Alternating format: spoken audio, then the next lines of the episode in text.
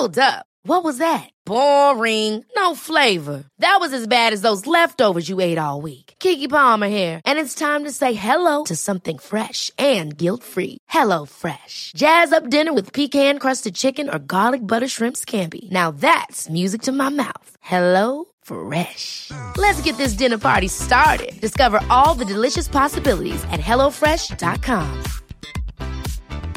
A lot can happen in three years, like a chatbot may be your new best friend. But what won't change? Needing health insurance. United Healthcare Tri Term Medical Plans, underwritten by Golden Rule Insurance Company, offer flexible, budget friendly coverage that lasts nearly three years in some states. Learn more at uh1.com. On Sunday, Brazilians will go to the polls to elect a new president. The two frontrunners in the race are the incumbent, Jair Bolsonaro, and former President Lula da Silva, who is so famous in Brazil he's simply referred to as Lula. Jair Bolsonaro was elected in 2018 after running a campaign based on promises to stamp out corruption, but his presidency has been marred by controversy. He's a climate denier. Bolsonaro came out to deny the existence of the fires altogether.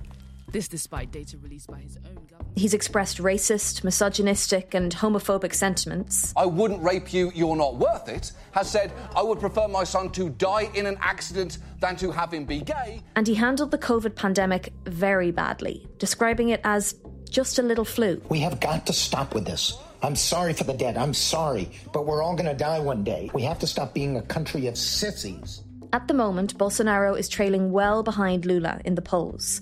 But what has many Brazilians concerned is not that he could potentially win, it's that even if he loses, he will refuse to relinquish power. There are only three alternatives for me to be arrested, to be killed, or to be victorious. And I tell those scumbags, I will never go to jail. And now, mirroring Trump during the 2020 US election, he's calling into question the trustworthiness of Brazil's electoral system and electronic voting machines, setting the stage for calling a win for Lula fraudulent. We will only lose the election if there is fraud, and the people will take to the streets to stop that from happening. But the stakes are much higher in Brazil. Two supporters of Lula have been murdered by followers of Bolsonaro, and a recent poll found that 67% of Brazilians said they were personally afraid of politically inspired violence. The two questions that are dominating the closing stretch are whether Lula can win on the first round and avoid a runoff in four weeks, and if he is defeated, whether Jair Bolsonaro will accept that. I'm Sorcha Pollak, and this is in the news from the Irish Times. Today, if Bolsonaro loses, will he step aside? Tom Hennigan reports for the Irish Times from South America and he lives in Sao Paulo in Brazil. Tom, I want to start by asking in a country where 33 million people are already going hungry, why would there be any doubt that Bolsonaro would lose this election?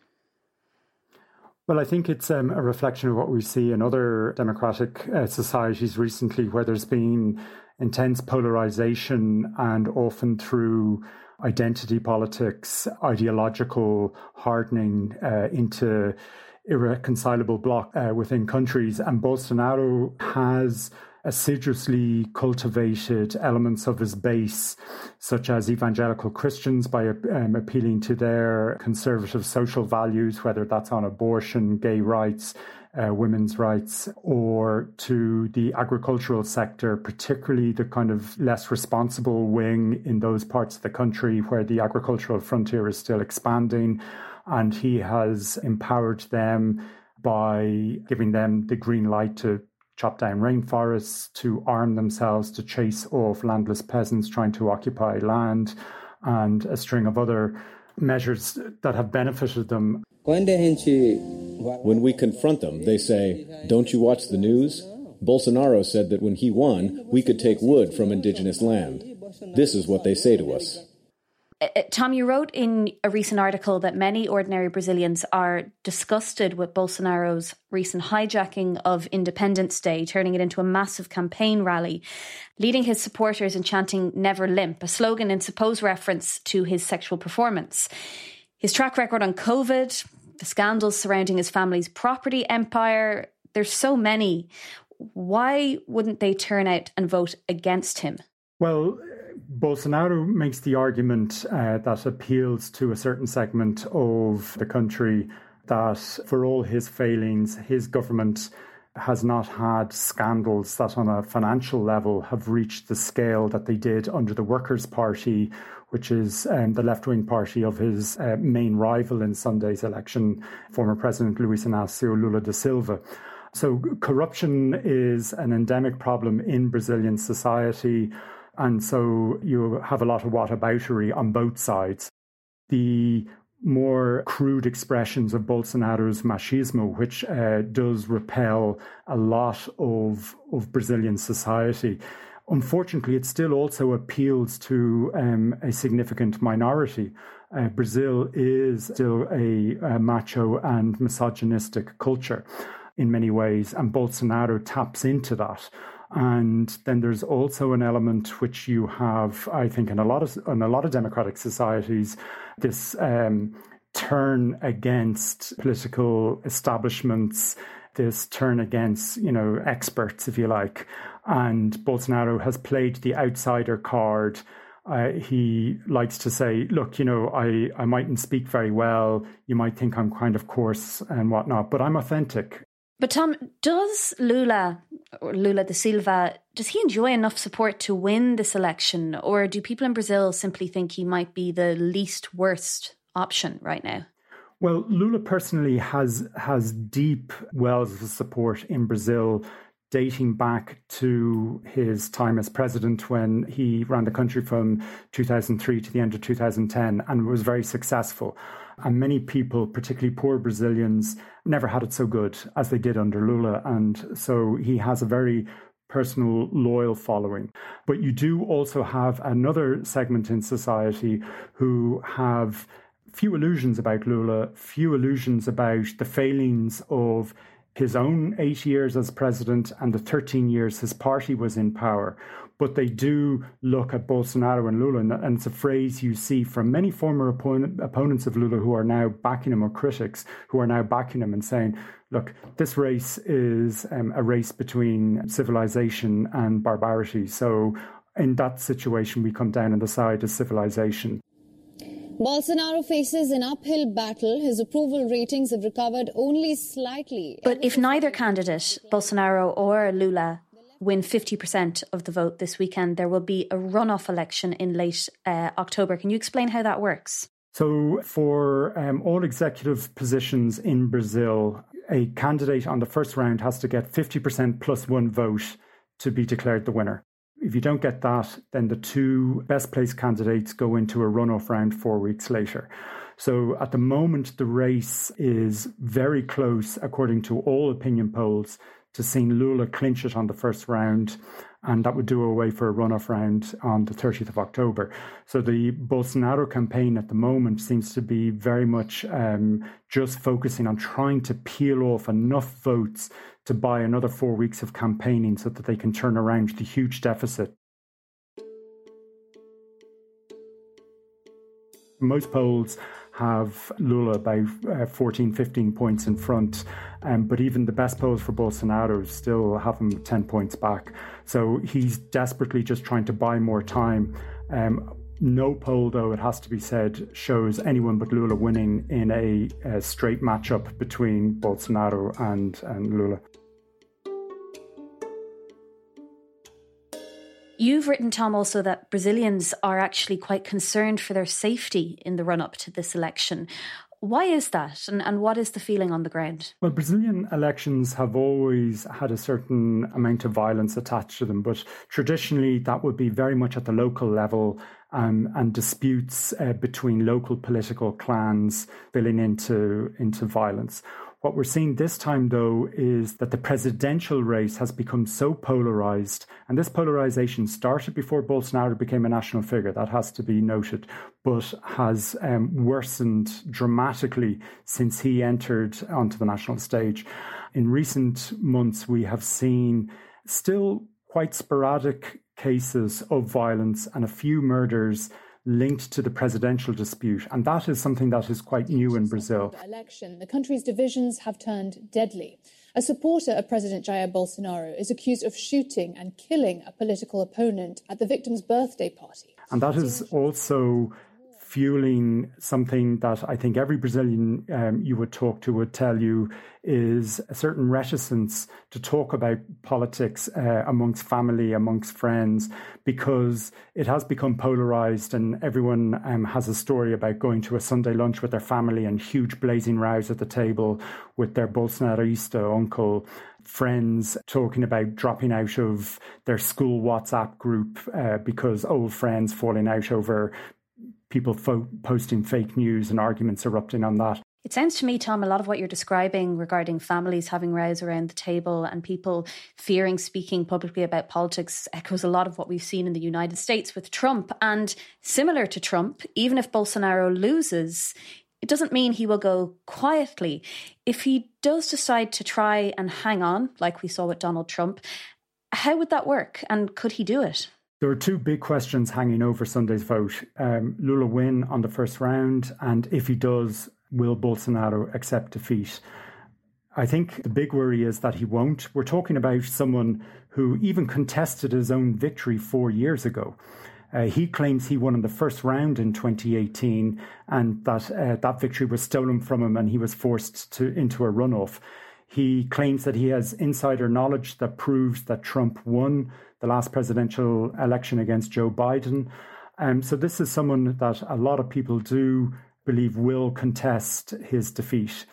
How likely he was to get away with it, I would say increasingly less so, because his campaign has been so bad and the campaign has exposed the the very deep discontent in Brazilian society with the direction of travel under Bolsonaro the military, Bolsonaro has tried fervently to involve them with his administration. He's insinuated them into the vote counting process on Sunday, a role that they do not constitutionally have a right to have, but he's managed to insinuate them in there. That's leading to fears that the military could provide him with cover for contesting the results. Um, but most military observers believe that the actual commanders um, in charge of active troops will want to stay out. They'll look at Bolsonaro and go, why, why would we throw our lot in with uh, someone like this? And so then the fear is that it will rather be radicalized supporters of the president who refuse to accept defeat, creating disturbances or coming together in Brasilia or other large cities in a certain way, like you saw Trump supporters in Washington. And that would be a major challenge for Brazil's institutions, how they would handle that sort of situation. It's worth noting that Brazil has a history of dictatorship in the not too distant past. How does that play into what is happening in Brazil today? It still has an important role. Um, on the left, you have a large segment who are constantly still fighting the dictatorship, if I could put it that way. On the right, particularly since Bolsonaro emerged, you have an element that are, are still defending the dictatorship, which ran the country from uh, 64 to 85. They deny it even was a dictatorship. They say the military came to power in a revolution with civilian support and uh, ran Brazil for 20 of its most successful years. So, on left and right, it is still a, a live issue. More importantly, for a lot of Brazilians, um, what I would call in you know residents of the political center, they just go, you know, dictatorships are a thing of the past in Latin America and around the world. Dictatorship is just not what we need to be talking about at this time.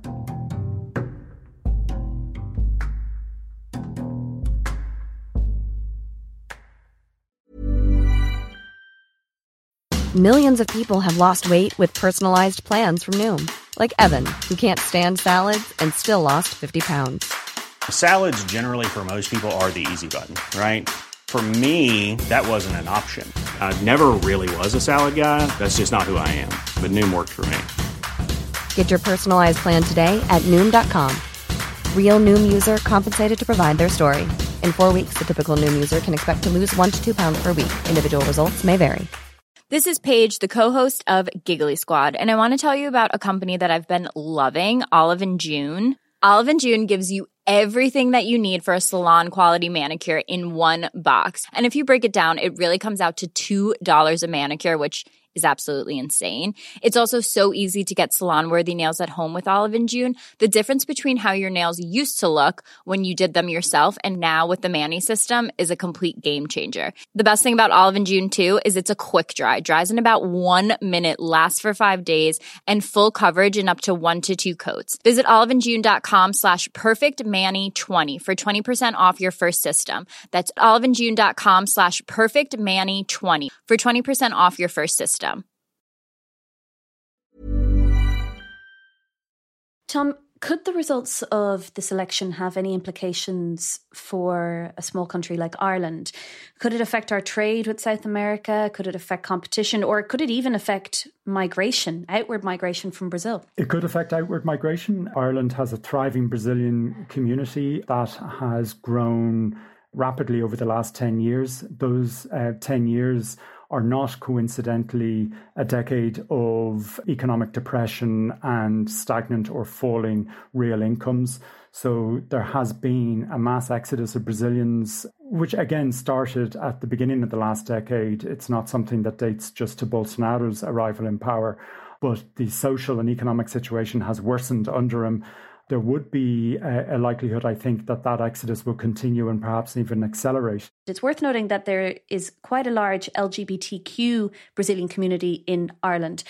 For these mostly young people who have left Brazil, what would their life have been like under Bolsonaro rule before they left?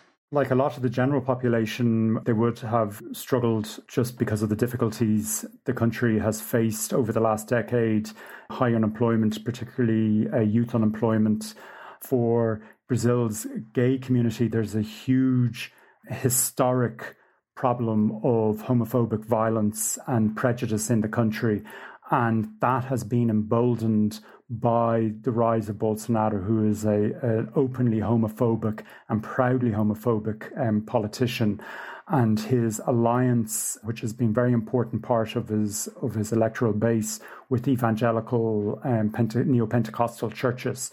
Um, has reinforced that they also have a, a, very homophobic view of Brazilian society, which has made it very, very uncomfortable for many Brazilians, and they have sought to get out of the country and go somewhere where there are greater levels of acceptance. Um, where I live in Sao Paulo, there's been a huge influx of young gay Brazilians moving to the big city just because there has been a rise in intolerance in small interior provincial Brazil. In terms of trade for Ireland, if Bolsonaro does try a power grab after defeat, I think that immediately would signal any the death of any hope for the passing of the Mercosur EU trade deal. But even if Bolsonaro wins legitimately, which is obviously a possibility, polls in Latin America have been off the mark in a number of recent uh, elections across the region. Um, it's a small possibility, but if he was re elected legitimately, I still think that trade deal with uh, the EU and the trade bloc in the region that Brazil dominates would be at risk because uh, Bolsonaro will not and has no interest in delivering on the environmental protections that the EU is demanding before signing. So I think that will go, and that uh, would be something I, I imagine would be uh, great news for Irish farmers. You've mentioned Tom uh, Lula's previous role as president in Brazil. What kind of legacy did Lula leave behind when he completed his term as president? It's in two parts, and it has, uh, I think, a good and a and a bad component to it. When he left office in 2011, handing over to his handpicked successor, he was without doubt the most popular president in Brazil's history. Lula da Silva was received as a hero in São Bernardo do Campo in the state of Sao Paulo. If there is one place where the former labor union leader is loved, it is here. He left an economy that was booming. He um, had overseen a huge increase in living standards, particularly amongst poor Brazilians. That, though, it became clear with time, was um, in large measure connected to the commodity boom that was driven mainly by Chinese demand after the millennium, and that the economic foundations were not as solid as Lula thought or presented them. And then the other side of that was that, as often happens in South America, when everyone's making money, no one questions about some of the, the, the deals that are going on. But when money becomes tight, then um, corruption becomes an issue. After it became a symbol of the largest corruption scandal in Brazil's history, Operation Car Wash, hundreds of prominent. There were a whole string of corruption scandals that, um, to be honest, I think would be better described as emblematic of how Brazil's political establishment of of traditional left and right do business. Uh, but because Lula was president when a lot of them um, happened, he did become associated with uh, quite quite pharaonic levels of corruption in many cases. So I think it's more a structural issue. It would be wrong to deny his achievements, but um, it would also be a mistake to pretend that Lula is not a, a flawed political leader. In the campaign, we've seen him struggle with that legacy. Uh, at certain times, he's sort of tried to admit and apologize for the corruption that happened under um, the 13 years of Worker Party rule. And at other times, he's got annoyed and snapped and said, you know, he's sick of apologizing for it. And I think what he means by that is, why are you always asking me to apologize for it when this is just the way politics was done in our country, essentially for centuries? If Bolsonaro loses and he does leave office, Lula will become Brazil's new leader. What would that mean for the country in the weeks and months ahead, Tom? I think the the weeks ahead, if Lula wins, whether on Sunday or um, October 30th, we will be looking at some very tense weeks, even if, if Bolsonaro does cede defeat, uh, the handover to someone who he um, does not consider a legitimate political actor would be a, a complicated process. But Lula for his uh, all his various political flaws is a very sophisticated, high level political operator compared to, to Bolsonaro. One of the main reasons that many people are turning against Bolsonaro is not, unfortunately, because he associated COVID vaccines with the HIV virus or other outrages like that.